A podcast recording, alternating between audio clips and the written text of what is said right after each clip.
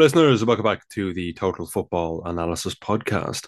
I'm your host, Adam Scully, and we're back with another regular episode of the TFA podcast. For the past four weeks, we've had some amazing guests on the podcast from outside our organization, from goalkeeper.com's Dr. John Harrison to the former Sunderland boss, Jack Ross, to the Washington Spirit head coach, Mark Parsons, to most recently, the former Udinese and Hellas Verona head coach, Gabriele Cioffi.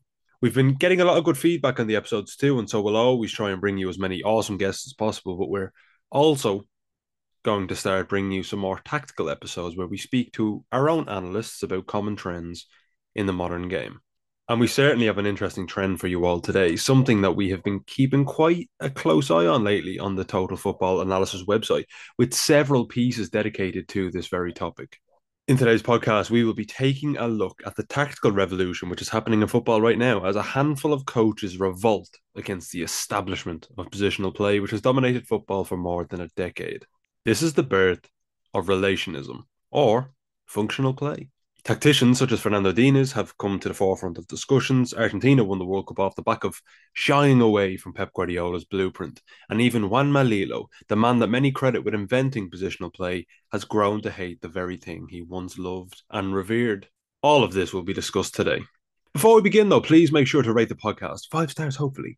It's greatly appreciated and it helps us to grow the podcast and to get more and more excellent guests on and to get more and more ears on the podcast, too. So, now, without further ado, let me introduce you to a TFA analyst, a newcomer on the podcast, but somebody with an amazing knowledge of the current tactical revolution in football. Someone who many will know from Twitter and his wonderful, innovative pieces on the TFA website, Mr. Caio Miguel. Caio, it's your first time coming onto the podcast and certainly won't be our last. How are you? Good. How are you? Thanks for having me on. No worries at all. I've, I've, I've edited your piece on Monday morning. Well, actually Sunday night, and it went out on Monday morning about Juanma Lillo at Al Sadd. We'll discuss that later in the episode when, when we kind of deep dive into, I suppose, topics to give it context 1st mm-hmm. Firstly, I want to ask you, what do you have on your agenda for this week then? What what piece is next? I know you publish on Mondays, and I usually edit your articles at the weekend, so I have it in, in preparation. But I love I love editing your pieces because I'm always excited. You always have something different to, to bring to the table. What's up next? Yeah. Um. Initially, I'm not gonna lie. I was gonna look at um Elvers. I, mm-hmm. I'm, I'm gonna butcher that, but Elversberg and the yeah third uh, German division. But I've actually been thinking about something we've discussed the mm-hmm. rest rest possession. Um, I'm gonna explore it because it is a concept that many don't really know what it means. Mm-hmm. So really break it down. Um, and then just go into like we're going to look at today, but in functional play, positional play.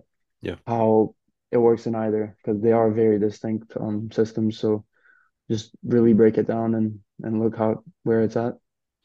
Let's discuss that topic then. You already mentioned it there, functional play. It's become a relatively new term, I want to say, in football. What does functional play really mean to you, anyway? Um, yeah, it's it's last year, I believe. Um, it's when it really exploded. Mm-hmm. Um, it's basically it's it's not new. Um, in the sense that it is very old. Um, dating back to, I mean, you can look at teams in the seventies. They especially in Argentina, but mm-hmm. um, basically you have to start with Diniz um, Fernando Diniz in Brazil. Um, it's a system where relation relationship with the players are prioritized over like predetermined or structures. Um, it's it's you know it when you see it. Uh, it's very asymmetric in its structure. Uh, there's a lot of approximation. Um, it's kind of it, it looks like chaos when you're so used to Pep Guardiola's like positional play and it's symmetric and um, it's just a very distinct style to to, to Pep, and um, yeah, and yeah, it does look chaotic, doesn't it? Because as you said, and you you you quite rightly made the point that we're so used to seeing so such beautiful structures on their on their Pep and on their managers alike, Luis Enrique, Mikel Arteta, of course, and then when you see like even passing structures or passing networks at Man City, they are like so perfectly symmetrical. It's almost Ge- it's, geometrically yeah, perfect. Yeah. yeah. it's perfect. And it, it, to be fair, it's satisfying to look at. And then you watch yeah. a, a Diniz side, and you have just like players like, like like not saying it's the same, but it's like when you play football as a kid and everyone just kind of rotates Yeah. towards the ball Yeah. or you know orbits towards the ball. That's what it kind of looks like. Um, it is a bit bizarre. Why do you think this kind of actually I, I should say first the first time I heard of, of functional play or as we'll speak about in a second another term is more like relationism. Um, Mhm. I first heard about this topic in your article on Fernando Diniz. I had no idea about Fernando Mhm. Diniz. I didn't know who he was. You, of course, are our Brazilian expert at TFA, and and, and, and so you were you knew fully well about Diniz. You wrote an excellent piece on him, which you can check out on the TFA website. By the way, it is written in July, so maybe like some parts will be outdated. Maybe some stats or something that are in the piece maybe a little bit Mhm. outdated, but the, the principle of of his style is still very much um, well versed in that piece. Talk to me about relationism as a as a term. We we spoke just before the the podcast started about a kind of a spectrum of relationism and positionism. Can you just describe those two terms and what the the spectrum means? Mhm. Yeah. So I, I think the best way to look at it, it is a spectrum. Um, on one end, you do have positionis positionism, which Mhm. is more of um, it's not necessarily positional play, which we will look at. Um, it is systems that prioritize positions, formations. They they come into the game with a predetermined um structure, uh, we preconceived ideas of where players should be, what's the best way to create angles. Um, it's it's really scientific in its approach. It's Mhm. rational. Um, on the other end, you have relationism, which is a bit more artistic in the sense it prioritizes the individual. Um, it, it really leaves it up to the players um, to to make their own decisions about where they should be, um, how they should maybe turn to, or control the ball, pass the ball. Um, it, it it really relates to individual. Um, I think the whole dynamic between chaos and order that really applies here. Um, not in the sense that relationism is absolute chaos, but when you let go of the idea that you can come into the game with order, like with your own idea of order, Mhm.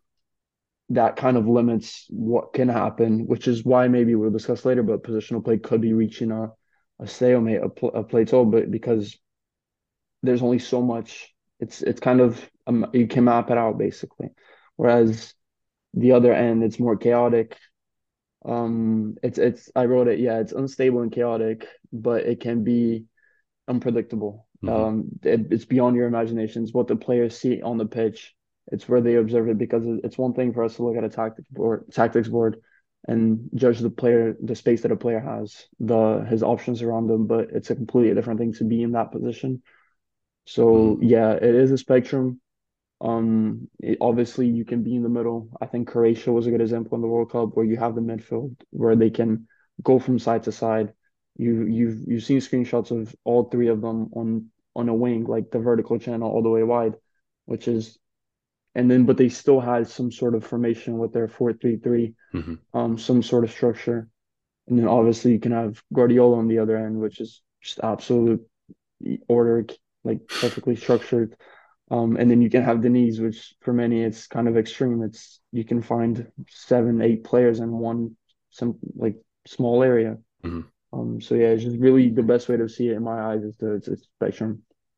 In terms of something you touched on there about creativity, I think it's really interesting because there is an argument, and I'm not the one putting the argument forward, I'm just playing devil's advocate, that positional play, as we know it now, like Mhm. Manchester City or like Arsenal, for example, or Spain at the World Cup as well, they limit the the system limits the players' ability to make decisions, to think in decisive moments, because a lot of the thinking's done from the sideline. You have the manager who has put in place patterns of play to help you break down certain certain defensive blocks, to help you Mhm. deal with certain situations. You're not really reacting on you're not really thinking in your your your mind. It's almost become the coach thinks for you.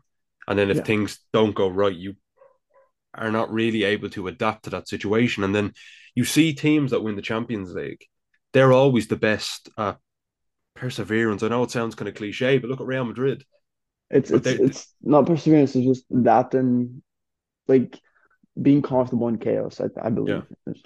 yeah. But you're able to adapt, I suppose, to the to to certain situations too. You can adapt to whatever the opposition throws at you almost. And uh, like, you know, like Ancelotti, you said about Croatia Yeah. and that kind of on the spectrum. Ancelotti, Ancelotti's Real Madrid kind of falls on that spectrum too and around the same area because you do see they have a structure. They have, whether obviously it's a 4 3 3, but there's very much a lot of leeway given to the players. Like you see Yeah. Vinicius Junior, he doesn't he hasn't limited him in the final third. You know, like last season especially, he he gave Vinicius Junior pretty much a free run of of the final third. He kind Yeah. of made his own decisions. Benzema as well, you know, not not really limiting Benzema to tactical restraints as such. And it's those moments where the Real Madrid obviously went on to win the Champions League, but it's where it's more important that I suppose decision making comes into play from the players. And I suppose Yeah. it's a little bit why Pep's teams have well, I mean, they haven't won the Champions League since what, 2011? That's almost Yeah. 12 years now. Yeah. Um, whereas you see like Liverpool, Real Madrid for the last couple of years, even Chelsea were great in the final tour, but Mhm. they were very much they were very much um disciplined from the first and the second third, and then they were Yeah. very free in the final third, Chelsea. You know, and they they do really well. So I think that's interesting. Do you think I suppose actually the question I want to ask you then in terms of functional play and relationism is does it almost give too much freedom to the players in the final third or just in general to make decisions? Is that a bad thing? Is that a good thing? hmm Yeah, I think that's a very good question. I think creativity, you have to somehow, I think we all maybe unconsciously link it to liberty, freedom. Um, in Pep's defense, and I've seen a lot of his interviews, especially one with um, Jorge uh, Valdano, Yes. where he basically mentions it's the way the way that it comes across is that he's saving the players from themselves from absolute chaos. Mhm. It says um he wants to give them collective order to guide the individual decisions. So in his sense, he the player's only cre- in his mind actually the player's only creative when he has a collective guidance, when he has a system to operate in. Um, which it's it's uh, it, this is almost like religion. You can believe in it, you can you cannot. But yeah, and then with Pep, you can see with Grealish is a great example. Um, while Pep has all these arguments, you see with Gre- Grealish, especially in the positional sense, that it Mhm. very limited. Um, and a lot of the arguments and why he has not been as effect effective at City is just does he have maybe the positional freedom to roll? You saw at Villa how he used to drift into the central areas Yeah. and really link with his players. Um, so yeah, I do think um creativity is it's an interesting thing. And relationism, I think it's more about it's it's the philosophy behind it. It's not necessarily how it plays out on the pitch. It's it, it basically for it to work, for it to be effective, you have to stimulate and put the individual in scenarios um where they can be creative Mhm. creative in the sense of being able to figure out solutions for themselves. Um, it, it really goes back to the training ground. I mean, when you're training, um, you do positional drills where you the players are told what to do, where they're told where to go, where to pass the ball, um, angles, everything like that. Whereas I, I believe I'm not unfortunately seen Diniz train his teams, but I imagine it would be something about putting them in scenarios where you base you don't really you put them in scenarios very game-like situations, but they have to to find the solutions themselves. They have to really figure out for them for themselves, and this is by restricting space, make playing with space, um, but really just throwing them in chaotic scenarios and letting them figure their way out. And I think this is where individual liberty and and creativity really shined Mhm. shined. Um, yeah, I I I really like the point you made about Jack Grealish. I think he's probably the prime example of a player that has been limited to the, I suppose the the the downside of positional play. You know, Yeah. when you have these this wonderful creative player who was just unbelievable. I mean, we all remember Jack Grealish in that Yeah. was it the 2020-21 season. Oh, yeah, for Villa, it was incredible. I mean, goals, assists, dribbling. He like the low socks, like he'd get the legs kicked off. it's He was iconic. yeah, it's iconic. He was incredible. Goes to Man City for at the time was a, a, British record fee of 100 million pounds. Yeah.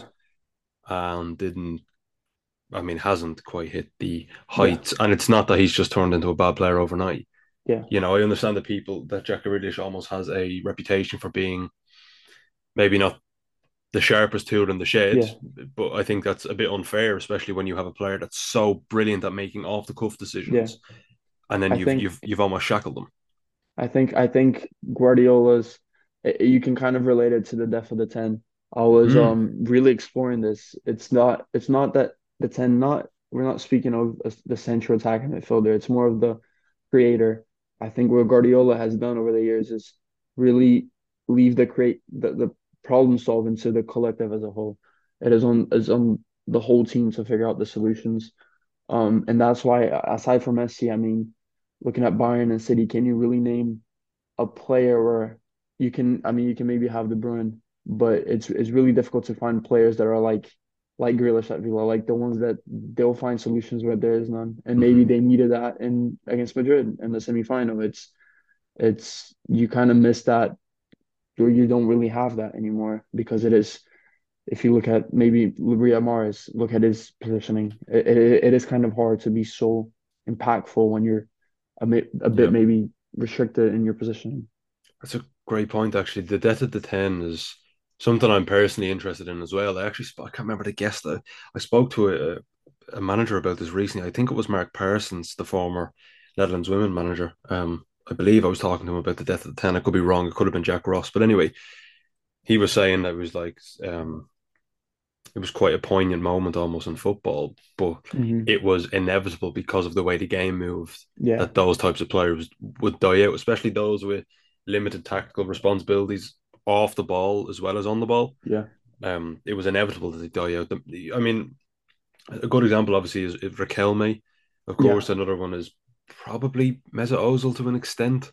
He kind mm, of yeah, lo- yeah, lost his way a little bit in the modern game, anyway. yeah. But those types of players did die. out. I think it is quite sad. I, and I want to keep on on the topic of positional play for a moment. And there's a lot of benefits to positional play. I mean, we we we, we remember the Barcelona Well, side yeah, of our of our yeah, of our childhoods. It was just absolutely scintillating football to watch. But you also see the the downsides, and the downsides for me have always been the repetitive the repetition of football almost in the modern game. hmm I think there's a lot of tactical di- tactical diversity at the minute, but for the last six seven years, a lot of teams have tried to copy a lot of what Pep's yeah. teams did. And that's not Pep's fault, by the way. I'm not here No, hammering Pep no, Guardiola. I no. mean, I, people yeah, follow success. I, yeah, and I think I think that's maybe the problem, um, because in it in its in its nature, positional play, it's an incredibly complex system, Mm, um, with with the rules and and the player must be able to interpret space and and know where to be, where to attack, his positioning in relation to the ball. It, it's a complex game. You, you require a very high level of players, and I think some some principles of it became it almost became it became so popular, and I be I think because of its like so rational rational and scientific mm, nature, it became the dominant one, and I think a lot of people started adopting it, and I think maybe principles became loosely adopted, like the the splitting the pitch in five um vert claims, but so it started being like that, and then it gets to the point where like you don't really know what's what anymore. Um, you have teams that are extremely positional. They have some aspects of it, and then it, it, it's difficult to tell whether a team is positional, whether they, they play in positional play anymore or not. I think, but going back to it, I think it, because it requires such a high level of players, obviously not every team has that, and some teams are still trying to implement it. And I, and then maybe the training is also inappropriate. So it's just a lot that goes into it that when it becomes so popular, it's bound to to go go off in it it's in its own way. Yeah, but even just uh, in terms of how we see the game, I mean, I want to discuss that for a moment because the way we see the game has almost been a branch of that style of play. And I know it Yeah, sounds strange to say, but I'll give you examples. Like we talk about, I mean, and it's actually something that is my pet peeve when I read analysis pieces in general or just Twitter threads and things like that. When a team who has like just has about 51% of the ball on yeah, average per game and the label's possession based and then people break down there's like this is a possession based team and they yeah, do this and they create superiorities here. But we do it all the time in terms of like when a team creates you know a, a 3v2 at the back we say it's yeah. positional play and i was like is it? Or is it just It became very loosely. yeah, it's like almost just like it was thrown around. Yeah, It's the way we see football is through the yeah, eyes of that style. The way we talk about wide overloads, overload to isolate. The way we talk about um the different superiorities like numerical, qualitative, and yeah, and and and uh, and um I can't remember the other one now. Tactical? Is that it? I'm not sure. There's Numerical. social effective, which is another. But yeah, Numerical. There's anyway. There's, There's- there's, yeah, another I can't remember. But I'm an idiot. I can't remember it now. But um, yeah. Even the way we see the game, and it's almost like when you watch a team like Fluminense, you can't watch it through the eyes of positional play because Mhm. you will be lost, Yeah, completely yeah. lost. you yeah Like if I if I watch a Diniz's side and I try to break things down and go, oh, they've like minute one, I'm gone because yeah. they don't. and I think that's that's I think that's maybe we we should let go of that. We should we shouldn't go into it thinking that we are going to be able to pause the game and understand what's really going on Mhm. because I don't think Diniz wants to understand or wants to like direct what's going on. I think it's just it's just it's up to the players, it's not to the pitch, and that's what makes it so unpredict unpredictable in its Mhm. nature. Um, so so fluid, natural, and yeah.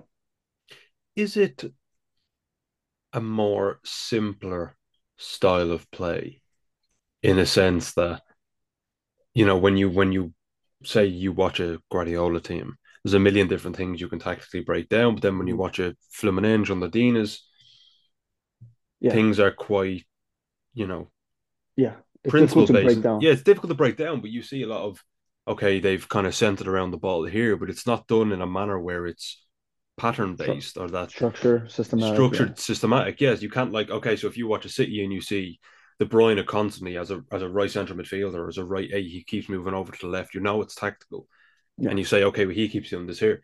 When you come to Diniz, there's not really that kind of systematic structure in place where you can easily pinpoint what they're doing. It's more Yeah. so the principles he Yeah. put in place. Do you think that makes them? I suppose it seems harder to analyze because we're looking at a true positional play. Mhm. true positional play lenses. Do you? I mean, as someone who's you, you've watched a lot of of Fluminense and Ladinas, do you think they are quite easy to analyze, Mhm. or not easy, but do you think they're simpler to Yeah. analyze, or do you think that they're a Yeah. bit more difficult I think- because we're not used to that style? Yeah, it's quite funny. I think it's difficult to analyze in the sense that it's easier to analyze in the sense that from us, right? But if I'm if I'm Corinthians and I'm going to play, play against them, I think it's incredibly more difficult Mhm. because you you 10 minutes in you see some patterns and then 20 minutes in you see completely different patterns because it's not something they they go into it like with, with these patterns in mind. Um, I it, it this whole like simpler and more difficult debate, I think it has so many dimensions. I think to simpler, I and I've I've in my eye or my thoughts when I think about going like coaching and stuff, Mhm. I it seems so much harder in the sense that I, I wonder to myself, how do I not let it tur- turn into absolute chaos? Maybe at a lower level where the players don't have that um that much of like spatial aware- awareness. Um, i- i- how do I not let it let it turn into chaos? So I think from a coaching perspective, it's it's it's it's a new topic and there's a lot to explore, but I think it's definitely not simpler because it's it you have to really not know what you're doing, but it's just be aware of every how it works, um, how to regain order because you do need orders in some some some or um spaces of the game or sometimes of the game. But yeah, I think in some in some senses it is simpler, um, especially for us to analyze. There's so many. There's, there's only a few really patterns and principles that you look Mhm. at, but to play against and to really like predict, it's just impossible really because there's not you're not really looking for anything. It's just you. I guess you more the way to do it is to look at the players. Who who is who's gonna play? What's their characteristics? They have Ganso. He's he's a really ten player. He's a really Yeah. he- the movement isn't the best, but he is a genius. And then you have maybe Jhon Arias who will run everywhere throughout the pitch, Mhm. and and Cano who's the who's his number nine. So you kind of really have to go player by player, really, and and look at how the players might move, and then how you're going to behave to the players rather than what we've become accustomed to, which is how do they play? Okay, they Mhm. play a four two three one. We're going to put these numbers here to really create superiority here. It's not like that. You, they may may have superiority there once, but probably never again in the game. Yeah. It's just really how do you stop the players? It's really becoming about the individual um, rather than collective. I think that's that's a really great point, and it's really interesting. It's a really interesting topic because we have, I suppose, almost come to a point where everything in football analysis is quantified. We need to quantify Yeah, everything in terms yeah. of we got it. We have to put a number on it, even if you know. I know when I do it when I'm writing because it helps the readers to understand what I'm talking about. But if a hmm team plays a four-three-three, it's never a four-three-three. We know it's not a Yeah, four-three-three, but you've got to just say it's a four-three-three to give yeah, to give readers a basis of where the players are standing on the pitch. Always it's different because the right winger might come across to the left to create an overload, but you can't yeah, put you yeah, can't you can't put a number on that. Yeah, yeah. There's no number on that. It's just uh, the way this the, the structure has, I suppose, has moved the, the, the way the the game has panned out. And then when you watch a team like Fluminense under under Fernando Diniz, there's no way of quantifying so many things they do. There's no point going yeah, out there and going, oh well, they're doing it using the three two yeah, five here. I don't know. yeah, like yeah, yeah, I can see they're not. They, they I don't know. I yeah. can't put I It's can't put a number on it, and that it's almost almost yeah, it yeah, it's stresses out almost almost. hmm And it's almost I've done it with my Lillo analysis. Um, usually, especially when I first started out, and I used to go into articles, and the first release section I go to is the formations, their Yeah, lineups, and then um, with Lillo, I just simply put formless because I put a, I put a heat map, and then you can see what I'm what I'm talking about. It's just yeah. in one game you have like there's nothing really to, to to you can't put a label on it, you can't put numbers on it. It's it's yeah, it's really nat natural. Do you think then, in terms of uh, just to staying on the topic of analysis for a minute, and we'll, let's look in the eyes of the opposition for, for a moment. We're analysing Fluminense, we're um, analysing Al Sadd, and we'll get on to Al Sadd in a bit, and we'll discuss your article from Monday. But say we're analysing these teams, and especially uh, Fluminense, but they are playing a crazy style you've never seen before. You can't Yeah, quantify the structure they're using on the pitch. Do you go solely on an individual player based analysis type then instead of trying to look at the team uh, overall and the way they try and build here and they play here and here you're more so looking at individuals and saying this player does this in yeah, this given time. Do you think that will do you think it almost changes how we conventionally analyze games of football? Yeah, it does because um it's just it's just it's it's a lot harder in that sense because you go from because I mean I've seen when you go and read analysis on teams online, it's just I could tell you what I'm reading before I even read it because it's it's really but now when you when you these this sort of play or systems are growing, it's it's not really about really numbers or what you what you can put on a piece of paper mm, anymore. It's just um you have to look at the individual. I think Fluminense again, just keep coming back to it, but it's, it's the perfect example. You got Caio Paulista, well he's going to São Paulo now, but last year um, he was he was a right winger or a left winger, but now he's playing at left back, mm, and then so he has a much more attacking nature. So he's his position is going to be much different to Samuel Xavier, who's the right back. So you, if they're building out the right side, you're going to have to plan something entirely different from the left side. Um, if they and and if they're going if if they're attacking on the left flank, you have to look at Jhon Arias, who likes to roam so much that you can't really tell what he plays. So, like you said, it just it, it changes the analysis drastically because now you have to prepare for the players. You have to look at the what the players are doing. It's not, yeah, it's just it, it, it's changed a lot. And as these sort of style style sort of styles grow, um, it'll definitely have to change a lot. This the field of analysis. defensive blocks have matured with the development of positional play because of the way positional play functions that players want to get in the half spaces or between the lines and they want to be able to turn them. You have players like De Bruyne, like Bernardo Silva, like Gundogan that Yeah, receive. And I'm aware I'm keeping my analysis very um, Man City based, but to give other examples, of course, Gavi, Pedri, I mean, there's yeah, uh, De Jong even as well. There's a whole host of others. But anyway, um, they want to receive in those areas, maybe on the half turn or else play toward man passes, toward man runs, etc. Defensive block. I mean, you look at Spurs from the weekend; they just beat Manchester City. There was so little space between the lines yeah, of the back yeah, line and the midfield. I mean, nobody could. yeah, I mean, the players were getting squashed almost. The Man City players in between there. yeah. These defensive blocks have matured because of the way play. te- posi- positional play. Do you think as a result, then defensive blocks will almost change when they play against a Fluminense? So to talk to me then for, from someone who's who's analysed them before and you've analysed the whole, you know, te- most teams that play a very functional style. Yeah, Talk to me about how the how the, the defensive the yeah, opposition have, I suppose, tried to counteract that and defend yeah, against that because whatever every invention there's always, or I know it's not really an invention, it's kind of a hmm throwback, but still it's a development. With every development, there's always someone who's thinking of a way to stop it, yeah. essentially. Stop it. Yeah, I think um you well you can break it down in the three sort of blocks really, but um and I'm going to look at it from the perspective of what teams have tried to do and it's not really worked, but it's how they're trying to to cope.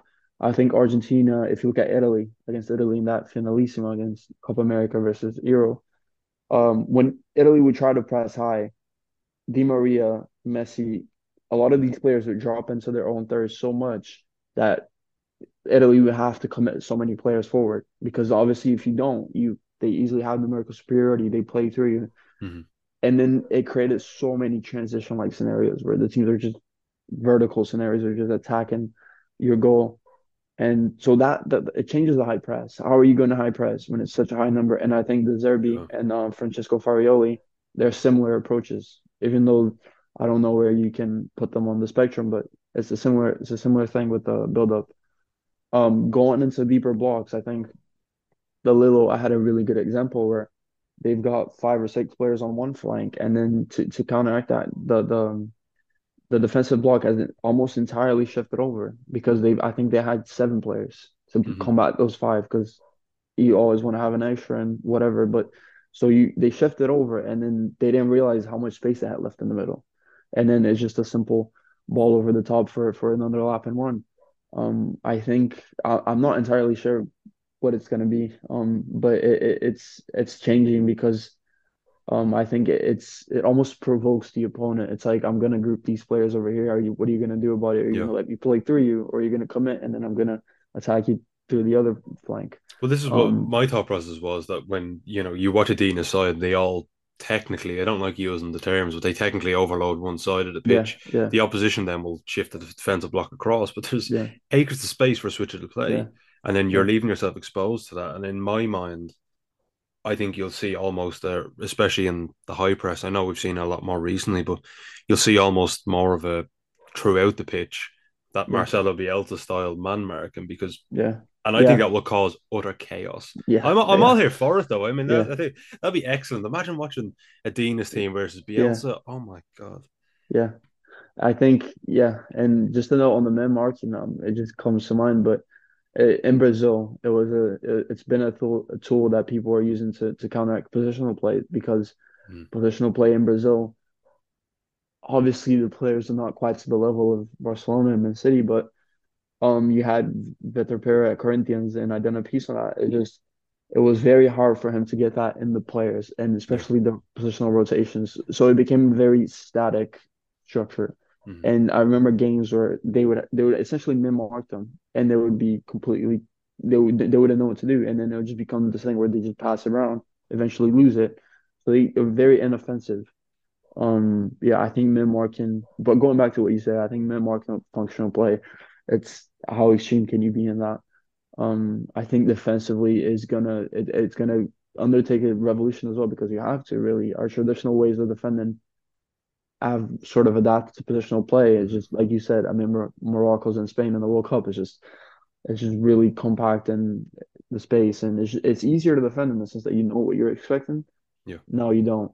So it's just uh, I'm very curious, and I'm always gonna try to look out and and pick out what teams are doing. But yeah, I mean, take for example that Morocco performance against Spain. Spain very much a very strict positional play style, and of course they just couldn't break through that yeah, extremely well drilled, compact four yeah, five one defensive block by Morocco, and then of course they're knocked out. But as I said, that's happened as a result of positional play. It's an evolution, but you'll see if more yeah, teams play like Fluminense, like you know those sides that play a more hmm functional style, defensive blocks will change again yeah, and probably become a little more open. I want to say I don't want to say open, but right now, some I mean Morocco were like a, a, a locked yeah, door at times. yeah, yeah, You'll see teams now going a little more man for man in certain, even in the middle and final or the the, the yeah, first third, sorry, because teams are so are going to be so fluid yeah, now. You can't really just you know try and lock up shop and in yeah. in a solid defensive block when teams are overloading you with seven eight players hmm on one side. Um, Caio, you are Brazilian, is that correct? Yeah. Talk to me then about the whole Tite you know, I suppose the the the the war that happened between or the division that happened amongst fans with Tite Yeah. at the World Cup because many weren't happy with the style. And this does play into the the topic of this podcast in functional play and relationism because it's very much a throwback to the old school Yeah. Brazilian flair style, whereas Tite's style was obviously we remember that game against South Korea where they were excellent, but that was probably the only real example we saw of that. Um, Yeah. Talk to me then about about that because it was very much a, a kind of positional play style, limiting limiting. I feel the players' abilities. Yeah. Yeah. Um, it was it was a perfect chaos because the year that you have Argentina, our, our main rivals, winning in La Nuestra, which is what they say is their Mhm. style. They're they're and you have Diniz growing.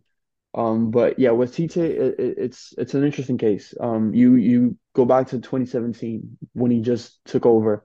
It was beautiful to watch, and it was really Brazilian, and it was similar to how it was at Corinthians in 2015. It was functional, I guess, before it wasn't even popular, but it was just it really adhered to the individuals. Um, I think we all know what happened in 2018. It was just it was just I, I'm it, yeah we controlled and dominated Belgium and with two chances they put us away. And I think at least from what I've gathered over the years I think Tite started like longing for the sense of control of order to almost I'm gonna look at this but rest possession. It was almost a, a tool to to really just have, uh, m- have like the maximum security possible. Mhm. and you can see in the first two games we Brazil didn't even let a shot on target. And I think that's what he was looking for but it's just it's it's um you this whole order approach to football it, it only goes so far. You you you can't you can't control chance. You can't control gambling. Um, it's just it, football is always going to be up to chance. Um, I think this is where he kind of lost it. Um, so yeah, so basically it was a positional play, very positional play. Um, approach to attacking to, to football. Um, the players, you have players like Rafinha, like Richarlison, who fit in perfectly, but then you have maybe players like Vinny, Rodrigo, who not so much. Um, and then it, it wasn't really a case of the players didn't buy in because it was such a high level of quality in that squad. It was just such it, it was working, but it's just it goes back to the sense to the to the whole like chaos and order. It's just you want to introduce order, but you can only control chance so much. And then there's that, and there's the whole division in Brazil that happened because many believe, and I'm including this, I think positional play in its in its history, it's really European, hmm going beyond football. It's just the way the way the the people are, the culture. It's um, you know, in Europe you have a set of rules, um, the the way things are done, and you can only be a part of society. You can only be a part of the team if you adhere, like if you play along these rules, hmm right? Or else you don't really, you can't really fit in. In Brazil, there's a negotiation, and and it's it obviously can be to a fault at times, but it there's a negotiation always. Um, it's it's in Brazil we call it jeitinho, which is like the way, like you, you can make it your own way. Um, that is the way of the play or the way of hmm Brazil. And I also saw an interview with Diniz where he was talking about the player, not the player, the person. Uh, he, he was looking at Brazilian players, their upbringing. Um, it's it's many it's many players uh who had to like they're they've not come from much. They've had to sacrifice a lot. They have had to fight for everything they have. It's really just all like it, in these scenarios and in these academies, it's all like pretty much everyone for himself. So when the player gets to the professional team and he get it's happening now. They have a Portuguese coach, and he tells them nothing against Portuguese. It's just the example with hmm Vitor Pereira, for example. He tells them you're gonna have to sacrifice yourself for the collective. He's maybe not gonna like that so much. Um, so I think it's it, it goes it goes back to the culture, the, the the person, not the player. Um, you have to really consider those factors. Um, because or else it's just it's just shooting yourself in the foot really, and it's and I think the division stemmed from that. I think that many people would rather lose like 1982, would rather lose in their own way rather than losing Europe's way. And that That's 1982 side under Telê Santana, I believe, is yeah, still Santana. revered.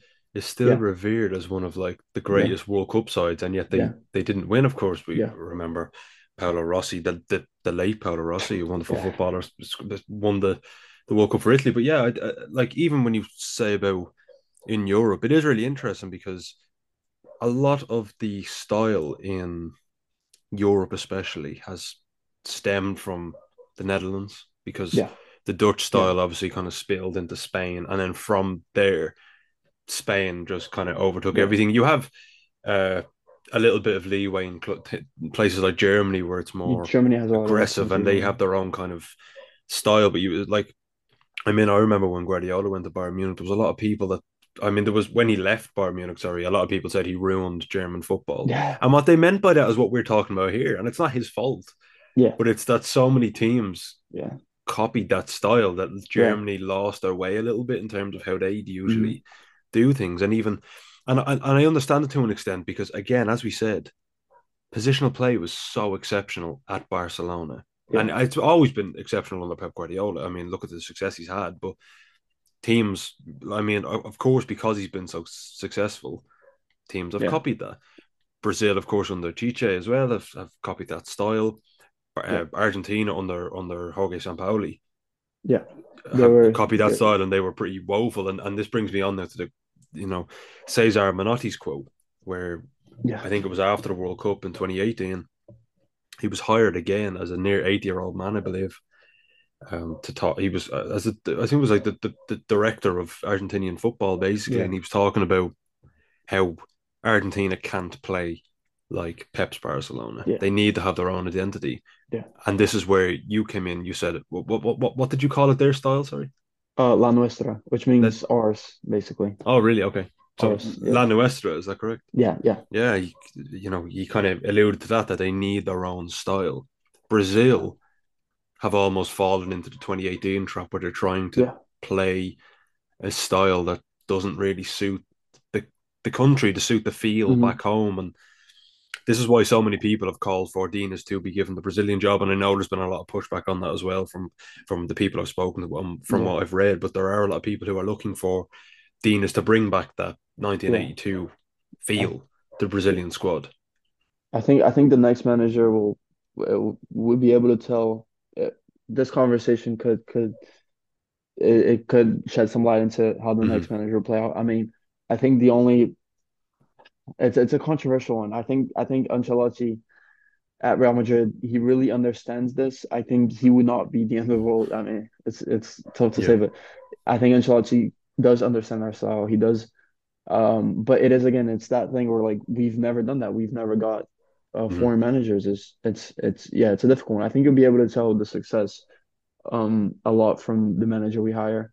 Um, they were speaking of hiring um Luis Enrique from Spain. I think that would be utter chaos. Really, Brazil would erupt because if you look at that, Well, it's the same with Pep Spain, though, because Pep recently said in an interview he'd love he, one of his dreams to take over the Brazilian national team. Yeah. But I, I, I, I think that there'd be a lot of pushback on that from Brazilian Yeah. people for this very Yeah. reason.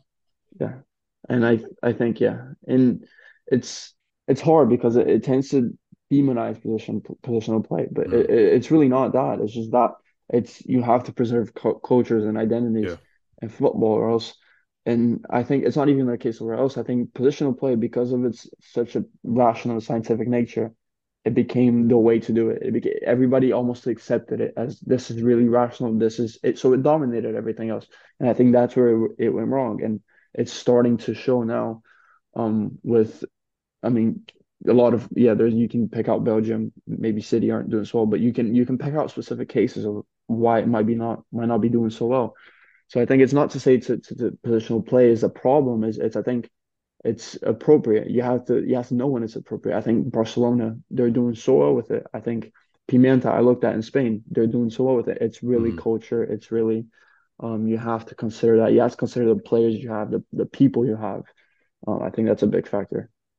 Yeah, uh, even when we talk about case studies, I know recently Ireland, obviously where I'm from, they appointed Stephen Kenny, who Mhm. was the former Dundalk manager in the League of Ireland, and he's an excellent, excellent coach. I actually met Stephen Kenny on a plane recently, um, which was weird. I was really uncomfortable because I don't like talking to people, and then he, my dad, started talking to him about. I won't even say what I was talking about. I don't think I'm allowed to say it on air, but anyway, um, yeah, lovely man, but he came in to the Irish team and he very much wanted to play that style, Mhm. that almost become a, a a continent wide style of that Yeah. positional play with Irish players. Yeah. I think his win- his win percentage at the minute is in the twenties, I believe. yeah. Um, It's it's when you don't does. have that level of players, Yeah, we don't have that level of players. We've a lot of players in League One and the Championship, and a couple in the Premier League, of course, but a lot of them are young. And I just feel that I I I love Stephen Kenny and I love the idea behind it, but I just think we we've fallen into that trap almost where we have to play this style because it's like we have to be modern, we have to, and it's nothing wrong with being modern, but it's like you you have to play this style Mhm, because it's mhm. attractive, you know. Yeah. Even if you Yeah. don't qualify for any competition, Yeah. you have to play this style. I think Yeah, why do we have to? We like, if I wanted to watch that, I can watch Man City, I can watch Barcelona. Anyway, um, Ireland don't have that culture, Mhm. so I suppose it's a bit more acceptable to play that way because we don't have Yeah. A culture of playing a certain style of football apart from defensive, which isn't I don't classify as a style really. It's more so uh, backs to the wall. We don't have good players, so we got to just bat- Yeah. batter down the doors. Um, one thing I want to talk about though is, and the, the last topic we'll discuss is a man who has been very outspoken on positional play recently.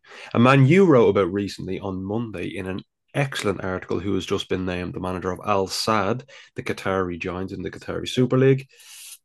He's a man that many credit with certainly enhancing the development of positional play. I watched back his Real Oviedo side recently against Barcelona in 1996 or 7. Uh, it was Bobby Mhm. Robson's Barcelona. Pep Guardiola played in that match. And I know Pep Guardiola obviously got massive inspiration from this man because he appointed him at Manchester City as his assistant manager. That man is Juanma Lillo. Juanma Lillo did a very famous interview during the World Cup with the Athletic, where I think the opening tagline was something along the lines of "Football is dead." He was very seemingly in the article regretful Mhm. about creating this monster that we have Mhm. discussed called positional play. Mhm. This creative, this creativity destroying machine Mhm. I suppose, swallows up any sort of problem solving, decision making, and creativity that a player has within them to a, a more collective beauty. Yeah. Um, how has he gone about rectifying that then, Al Sadd? Because he's a wonderful case study of a man who, again, was so hell bent on this style Yeah. and has now Yeah. pretty pretty much started to kind of back away from it and move towards this more Mhm. relationist functional style. Yeah, I think I think the article, if if I had to pick one section of it, would be the two touch, where he talks about the globalization of that and how Mhm. you can go to any any sort of football team now, and a lot of the managers will be saying two touches. It's the so it's it's really more. He was regretful of the globalization, and it's like we've been saying. Um, so that was it, and then I think the World Cup was a perfect case study. I guess that's the way I put it in my article, but it was a perfect one eh, to, to really throw it out there is because you've seen so many games. I, I remember watching one, I think it was Belgium and Croatia, and I had to analyze that, and I was just sitting there like Belgium is just it seems almost like the the, the system is the end goal. It's not really to score Yeah. goals, it's to, to to but I think um so yeah, when I read the article, I I was really thinking to myself, so what? Like what now? Like wh- what is he gonna do? Because he he the article it didn't aside from the, the, the I didn't see it until later, but in the article he he was most of it was just shaming what he's created. Um and then so we spoke about it and then I went to watch his team and you should have seen the look on my face when I when I started seeing it was I, I was watching Fluminense in the final third. It was just um and then I went back to read the article and then that Socrates line made perfect sense where he he was speaking about the individual and Mhm. learning, not teaching, learning. So stimulating the individual, asking questions to really help them figure out, but really adhering to the individual. And I think this is where this is where it really starts to change. This is it's in this idea because before you have, like you said, Grealish, you you you adopt the collective into the individual. Now it's the individual into the collective. Yeah. How does he how can he contribute the maximum to it? Um, so at Al Sadd, he's been in charge for I think it's been September. It was the second semester of last year. And um yeah, I think he he's experimenting. You can te definitely tell based on how many times he changes formations, players. Um, but he does have some not geniuses, but some really special players and Afif and uh Cazorla. Um, Afif plays everywhere, doesn't he? I my yeah, God, I, so, I, watched so, some Al Sadd games in yeah. preparation for this podcast, and he was like as a wing back, but he was like over on yeah. as a right central defender at times, picking the ball up. It was crazy. My favorite instance was when I looked at the lineups beforehand, and Santi Cazorla, who's who's a really traditional midfielder, he was wing back, and then you go to watch you go to watch the game, and there's absolutely nobody on the left wing. Yeah, and then so yeah, I think the way he's gone about it is just he's changing, he's changed his his his perspective, his philosophical mm. like perspective towards football. It's not so much about the managers is is the one that's meant to find the solutions. Um, it's really now adhering to the players, and I think it does a full circle. It goes back to the chaos and, and, and order one. I think he's maybe realized that um, there's so many dimensions to it, but it goes back to the sense that there's a there's a ceiling with with order, with mm-hmm. structure, mm-hmm. positional play, and and I think maybe he, he he realized that, and he's now looking for something else, which happens to be like even to an individual, the relations between them, um, not necessarily maximizing the pitch to, to create all these geometrical passing lines and shapes. It's just what the player, what like what the individual can figure out, what he can do in tight spaces, he can combine and and everything of that sort. So I think he, he's done a full 80 in the sense that it's now really about the player. It's it's really about um liberty, positional liberty, um, creative liberty. Um, it's it's it's if you watch if you put Al Sadd and Man City next side by side, you you it's almost like watching a different sport. So yeah. I think I think yeah, he he's done uh, the the athletic article is basically the announcement, and then Al Sadd, he's basically changed com- completely his approach. I'm curious to see what he would do next. Um, there was a lot of regret in the article when yeah. you read it from his perspective. There's a lot of regret that he again created this monster. Yeah. This beautiful monster, may I add, because yeah. I mean, Man City, Barcelona, they played some of the greatest football we've seen, especially in the modern era. Mm-hmm. but it, it, it, came at a real cost, especially globally, because you have such a, a globalization of that style that it's it's killed. It has killed creativity to to to a large extent, and he was very regretful of that. And actually, I just wanted to ask you about the wit you spoke about with Al Sadd Mm-hmm this is something I, I spoke about recently. Not recently, I think it was back in the summer with a, a former TFA analyst, David Cellini, who now works as a he's the assistant coach of Värnamo in the Allsvenskan. They he talked about a concept called dynamic width. And what he meant by dynamic width was the same principle we're talking about now. It's in positional play, you use width for to maximize, I suppose, yeah. to maximize the width of the pitch in dynamic width, which is yeah. again, like we talked about here, it's it's you look at width in the sense that why would why would we not have a player come centrally to, to receive the yeah. ball as opposed to.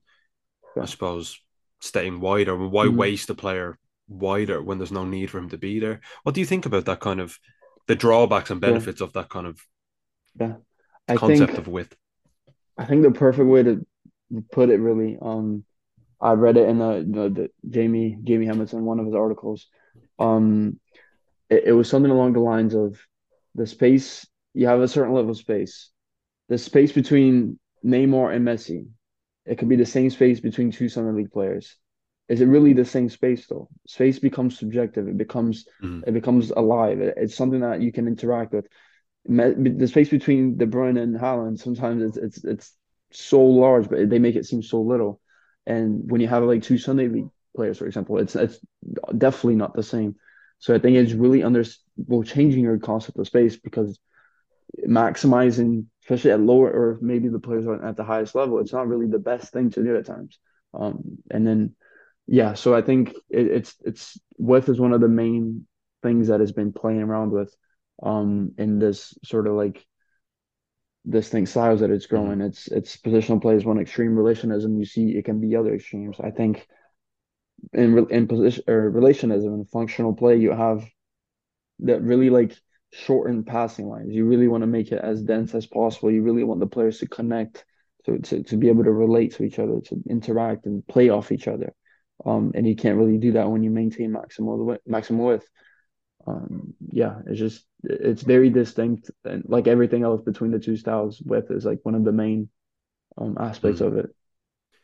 Do you think we'll see a lot of coaches now follow down this path? Because this, I feel, is the beginning of a change and a shift in how people see the game. And there's a lot of coaches now using way more fluid systems like Diniz Yeah, like Lillo as well with Al Sadd and even teams that do adopt positional play methodology like uh, Garcia Pimienta's Las yeah, Palmas they are they're not doing it as fixed yeah. as a Barcelona or a Manchester Incredibly City. fluid.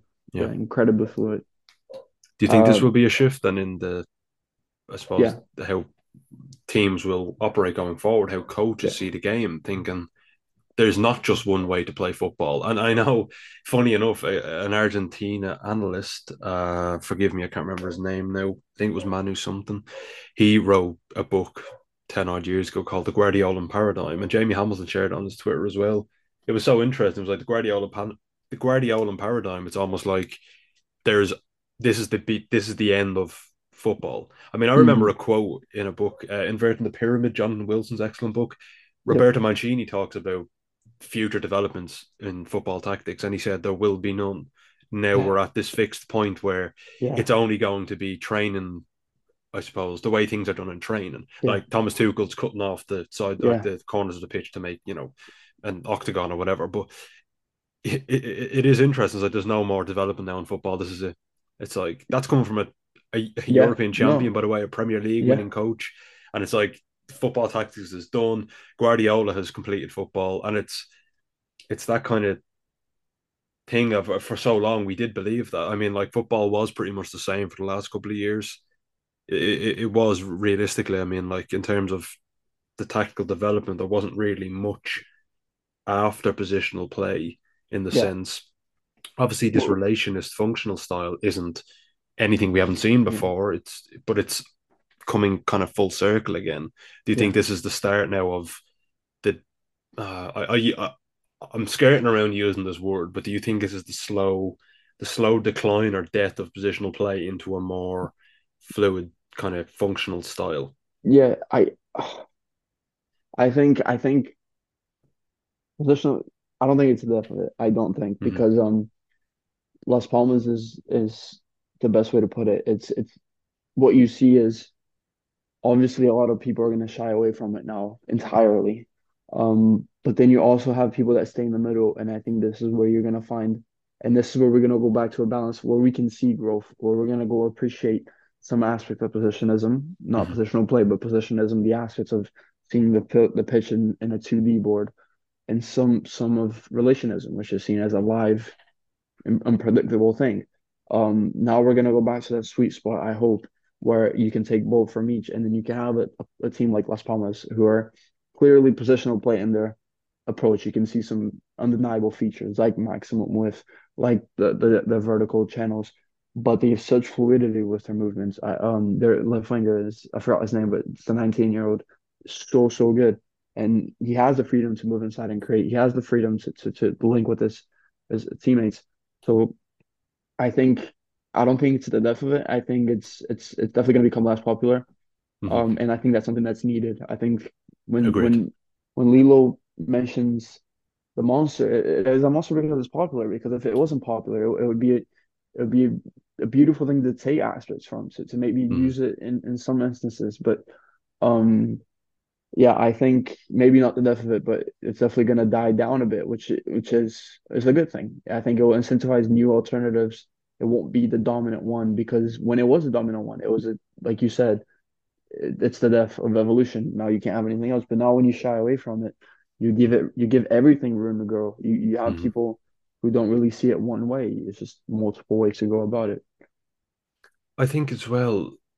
I mean, I know when you look at the Premier League, it's so rich with alternative styles. I mean, there's it hmm is. Let's be real, but the Premier League is not the be all and end all of football. There's other hmm leagues, and when you Yeah. look at the Spanish league, for example, La Liga, it's very. It's. I feel like it's really hit a, a stagnant point in mm its in its history where a hmm lot of teams play the same. on the ball and off the ball. It's 4-3 in uh, in possession. It's Yeah. 4-4-2 mid block to low block out of possession. It's extremely grueling to watch. I mean, only, only yesterday I watched uh, Espanyol and I can't remember the team they played. It was an old game, but I was just watching it because it was just it was on a Mm. certain website that I watched football on for free. Um, but it was just I just, felt like I was watching the same the same two teams play each other, and I just think Yeah, yeah, there's got to be a, a- an evolution, a, yeah, a revolution here. Sorry, where somebody goes, yeah. "Oh my god, we need to." f- Oh, I nearly, I nearly swore there. We need to, Yeah. we need to change something here because it's Yeah. the La Liga, especially, is just so Yeah. repetitive to watch I at think- times. Yeah, I think I think Lu Luciano Spalletti, it's he's today's Yeah. Zinedine Zidane and Arrigo Sacchi, in the sense that he's introduced something that maybe people weren't doing, and I think I think the Serie A is it's a top league for just like really considering history and and, Mm-hmm. and having such a rich history.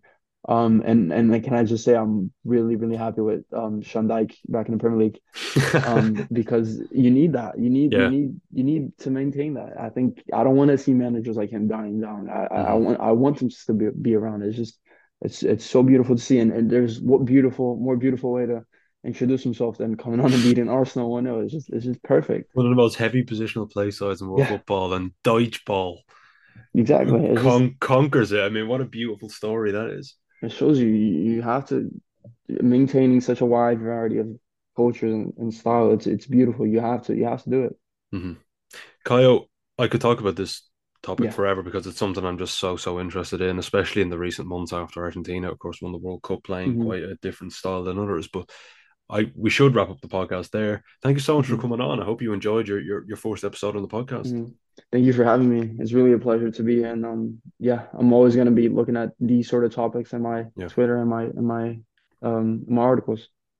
I doubt it's the last time we'll have a podcast episode on this, Mhm. and I doubt it's the last time you'll be on the podcast. I think this is Mhm. a really interesting topic for us to revisit in the future as well. Yeah. To all the listeners at home, I hope you enjoyed too. Well, make sure to tune in on Monday as Brian and I have another episode of the TFA Scouted podcast for you all. Also, make sure to rate the podcast too and share it with your followers, friends, and families as it really helps us to grow. Thank you all for listening, and goodbye for now.